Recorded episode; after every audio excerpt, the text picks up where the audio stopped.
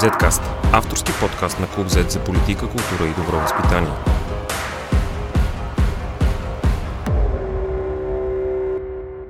Здравейте! Вие сте с Зедкаст, седмичния подкаст на Клуб Зед. Аз съм Лилия Цачева.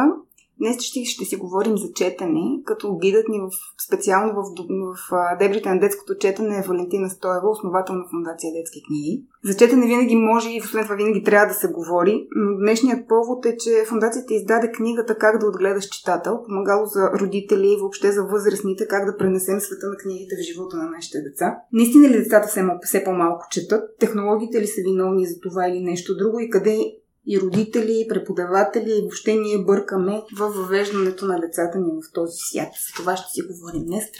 Здравейте! Здравейте! Да започнем така. Изяде ли мишката книжката? В никакъв случай, но безспорно новите технологии, които са вече неизменна част от живота, както на нас възрастните, така и на децата, поставят четенето от хартия в така една много предизвикателна ситуация. Все по-трудно става за децата да се насладят на дългите форми, на книгите, защото всъщност технологиите работят така, карат ни да се пристрастяваме, да получаваме много бързо удовлетворение, а при четенето то е много по-голямо, но идва по-бавно. И именно тази липса на търпение ни кара нас възрастните да мислим, че мишката изяла книжката. Това няма да се случи безспорно, но не трябва да спираме да търсим начини да съчетаем и двете, така че да дадем на децата ни най-добрия възможен старт. Защо изобщо се налага да имаме наръчник как да отгледаме читател? Защото четенето е много сложен когнитивен процес, за който ние много рядко си даваме сметка, колко наистина е сложно. Когато се научим да четем, ние вече не можем да не четем. Така, също така е устроен мозъка и така работи. Но всъщност, за да достигнем до този етап, от една страна се налага родителя още от преди раждането дори да чете на детето си, защото всъщност всяко нещо има значение, всяко преживяване има значение след това за осмислянето на това, което четем. И също така се налага родителя да бъде една подкрепа на детето, независимо, че то вече се е научило да чете самостоятелно, когато постъпи в училище. Ясно е, че няма как да опазим децата си, пред това още от бебешка възраст, от всичките екрани, които са около нас. Ние себе си не можем да опазим, т.е. това е дори моята книга, която в момента чета ми е едната е на телефона, другата ми е на електронен носител. Няма хартия, по-удобно е просто. Но всъщност трябва ли изобщо да ги пазим? И къде е балансът между света, в който живеем и това, което трябва да научим децата си, да приобщим този свят към техния?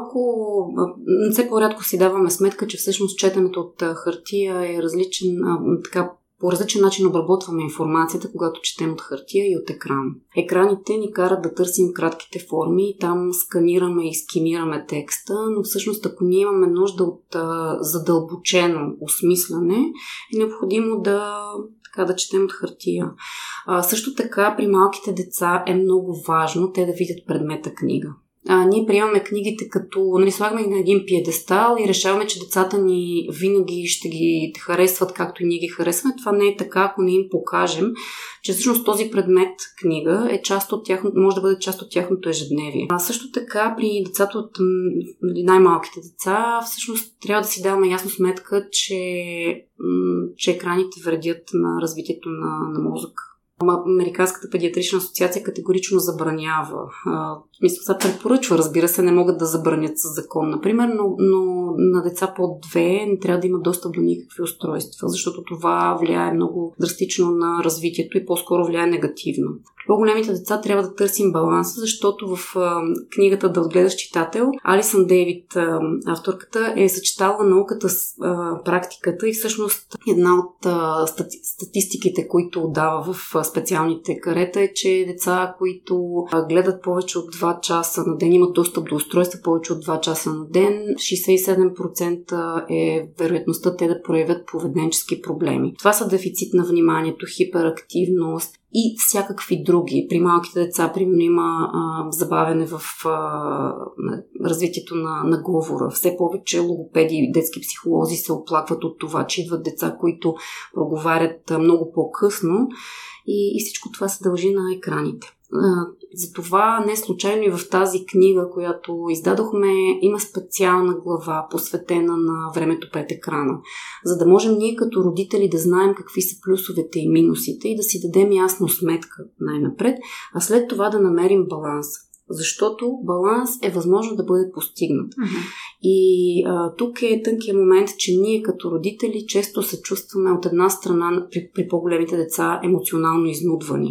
Например, моето приятелче има устройство, ти защо не ми даваш достъп, или той има еди какъв си смартфон. При по-малките деца смятаме, че те се раждат така. Истината е, че те започват съвсем интуитивно да работят с устройства, може би защото и така философията на създателите на подобни устройства е те да бъдат достатъчно интуитивни. И всъщност децата правят това, което ние им дадем. Ако им дадем книга и им покажем как се разгръщат страниците, те ще разгръщат страниците на книгата. Ако им дадем таблет, те ще скролват по екрана. И между другото, все повече учители в България, с които комуникирам, наблюдават, че децата не умеят, например, не знаят как се държи игла и как се вдява конец. Това са все пак базови умения, но знаят как, както казват, да мажат по екраните. Не си даваме сметка, че всъщност чрез екраните унищожаваме възможността на децата да развиват различни видове сетива, да извличат информация по различен начин. Защото, например, когато четем от хартия, дори допира, прелистването на страниците има огромно значение за запаметяването. И това се потвърждава от много интересни научни изследвания в областта на невронауките, молекулярната биология. Нещо, за което си струва да говорим. Казваме, че четенето трябва да започне още от раждането, да не кажем и преди това. Всъщност, кога наистина трябва да започнем да четем на децата си, е много важно. Кога трябва да спрем, т.е. да направим прехода, да започнем да го правят сами. Трябва да започнем да четем още докато детето е в утробата, защото изследвания потвърждават, че децата в утробата разпознават не само гласа на майката, на родителя всъщност, но и майчиния си език. Колкото по-рано започнем, толкова по-добре. Книгите създават една връзка. Трябва да сме наясно с това. Може би детето на една година няма да разбере текста, който му четем, но всъщност е много важно, че то общува с родителя по този начин. Кога трябва да спрем? Не трябва да спираме до тогава, докато децата ни позволяват. Да гледаш читател всъщност покрива на много широка възрастова граница от 0 до тинейджърските години и авторката показва как книгите са едно много ценно лепило, което ни свързва с децата ни, ни помага във всеки етап от тяхното развитие, от техния живот, ние да сме наясно какво ги вълнува, да имаме теми за разговор и всъщност любовта към четенето е много по-различна от умението да четеш самостоятелно. Нещо, което би трябвало да започва в училище и вече ни позволява ние сами да обработваме, да извличаме и обработваме информация. Но споделеното четене всъщност до когато можем, до тогава трябва да го практикуваме. Когато дечицата са много мънички, обикновено подарък е детска книжка, която те да пипнат и те всъщност, може би всички ние сме расли с тези детски книжки, с цветните истории в тях. Идва обаче явно един момент, в който губим децата си като читатели. Кога се случва това и защо? Обикновено се случва, когато децата постъпят в училище и се научат да четат сами. Тогава родителите, особено така много запалените по четенето, които желаят децата им да са активни читатели, казват: ти вече можеш сам. И оставят децата и прекъсват много рязко връзката, изградена в по-ранните години. Това е много тежко за децата. Всъщност и някак то се пренася автоматично и върху книгите. След като мама и татко не желаят повече да ми четат, т.е. те не желаят да общуват с мен, аз не харесвам тези книги, защото те ме отдалечават. Горе-долу такова усещане се създава. И за това бъркаме обикновено в този етап и го правят обикновено много четящите родители. Вие споменахте училището, което ме кара да ви попитам: четене за знание или четене за удоволствие? Къде е баланс и къде са разликите, когато трябва да научим децата си четат? Четенето за удоволствие и пожелание винаги води до четене за знания. в училище по-скоро се преподава умението да четеш, т.е. самата техника на четенето, и след това се учат неща, заложени в учебната програма, които безспорно са важни, защото дават една по-широка основа, обща култура, за да може индивидът да се ориентира какво би било интересно по-нататък живота му да прави, но в крайна сметка четенето за удоволствие води именно и до това. Може да четеш за удоволствие учебник по квантова физика. Няма никакъв проблем. Стига обаче да си даваме ясна сметка, че всъщност най-важно е наистина децата да четат с желание, самостоятелно, а не по принуда. Защото тогава всъщност те успяват да намерят начин да извличат информацията, да я обработват, да анализират и всъщност да мислят критично. Нещо, за което се борим всички ние. Всъщност, къде бъркаме ние възрастните, когато трябва да мотивираме, да речем, дете, което вече в училищна възраст може да чете само, да седне и да отвори книга, учебник или нещо друго? Ами всъщност има много етапи и много моменти, в които можем да сбъркаме, и тъй като от една страна няма универсални съвети, защото четенето е много, пак казвам, сложен процес и всъщност това е може би най-голямото постижение на човечеството, да се научим да четем, тъй като това не ни е заложено. Нямаме гени за четене, но всъщност има универсални насоки и затова всъщност съм щастлива, че книгата, която Фондация детски книги издаде, дава една универсална рамка, в която всеки да припознае себе си, собственото си семейство, собственото си дете, да намери интересни насоки, какво може да прави, какво да не прави, да намери предложения за книги. Важно е все пак, няколко базови неща, да даваме право на избор на децата. Което ми припомня да ви попитам, така наречената задължителна литература в училище е част от решението или част от проблема по отношение на детското четене. И най-малкото, защото едва ли има някой, който като дете, казвам го включително и аз самата, който не е извръщал поглед с досада, защото трябва да чете нещо, което е скучно и не желая да чете просто. Да, всичко, което е задължително, дори да е, например, дневникът на един дръндю или Хари Потър, може да се превърне в нещо ужасно, стига да е по задължение. Затова правото на избор на детето е важно, но иначе полицетенти, които се учат в училище, да, факт е, че те не винаги са съобразени с възрастта на децата, защото тук, за разлика от всъщност другите държави, повечето други държави, там се преподава четене до 4-ти клас. Тоест, децата се учат да усвоят най-напред техниката на четене и да автоматизират процеса, за да могат след това да преминат към осмислянето. При нас се преподава, да кажем, литературознание, и всъщност децата не винаги са подготвени за тези текстове, но това не означава, че те не могат да ги харесат. И тук пак идва ролята на родителя. Ако родителя съзнава, че всъщност тези произведения са много важни, те са такива и са така ключови за развитието на детето и същевременно има желание да ги прочете, трябва просто да чете заедно с него.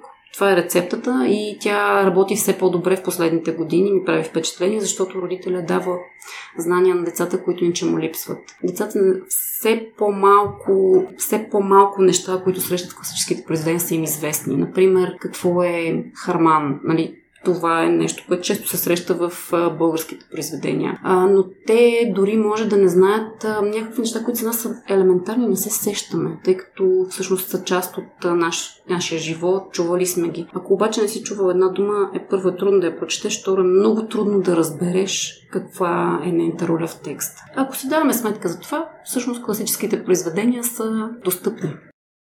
Достатъчно ли да четем книги вкъщи, т.е. вкъщи да има достатъчно книги и да насърчаваме това и, както казахме, да говорим с децата си, за да отгледаме наистина читател, или има и още нещо, което е важно в рецепта? Да, книгите са много важни, и то книги, които са интересни за децата. Също така е много важно да даваме личен пример, естествено. Ако ние не четем, т.е. ако детето не ни вижда да четем, ние четем непрекъснато, това е истината, но ако детето не ни вижда да четем книга, а ни вижда пред екрана, дори да четем роман, то няма да разбере. Така че личният пример е важен и също така наистина трябва да слушаме децата си. Често срещам родители, които казват: аз съм взела коя си книга, препоръчаха ми я, тя е най-новата, най-последната, най-хубавата и моето дете въобще не я иска.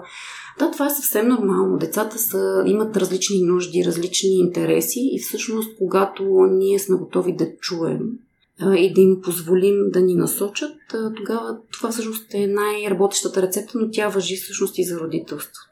Това е следващият въпрос. Как да помогнем на детето да избере книга? Слушане и...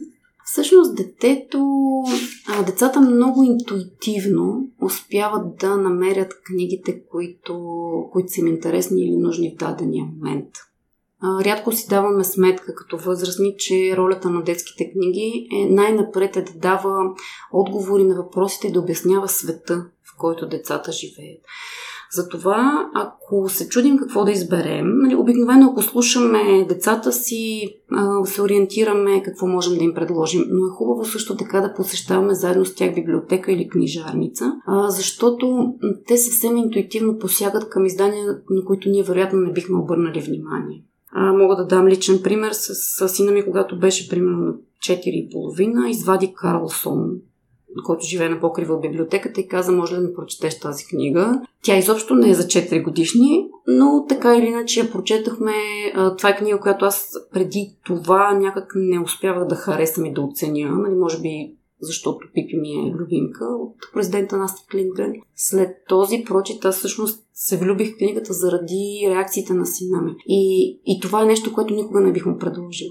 Затова те интуитивно знаят, ще ми хареса това, ще ми е забавно, или пък имам нужда да прочета за книга за Франклин, който се справя с примерно проблем в детската градина. Нека да ги слушаме и когато ги заведем на място с книги, те знаят какво да изберат. А вие успяхте ли да отгледате двама читатели? Знам, че дъщеря ви е абитурентка сега, пък синът ви е първокласник. Все още не знам. Истината е, че това е точно като родителството. Не знаеш как си се справил и трябва да мине време. С дъщеря ми, макар че тя не е особен почитатка на по-дългите форми, тя умее да извлича информация и да анализира много добре. Тоест има добра функционална грамотност, четенето е в основата ѝ. И смятам, че в това отношение съм си свършила работата, защото не се притеснявам. Независимо какви ще бъдат професиите на бъдещето, човек ще трябва да може да чете добре, за да се справи, и в тази връзка дъщеря ми се справя. За сина ми не знам, за сега е голям любител на книгите. Надявам се, че и когато започна да чете самостоятелно, всъщност няма да объркам нещо, защото, пак казвам, отглеждането на читател е като неизменна част от родителството. Винаги може да сбъркаш, важно е да се опитваш да не повтаряш грешките си. Много ви благодаря за този разговор. Зедкаст. Извън релсите на обичайното говорене.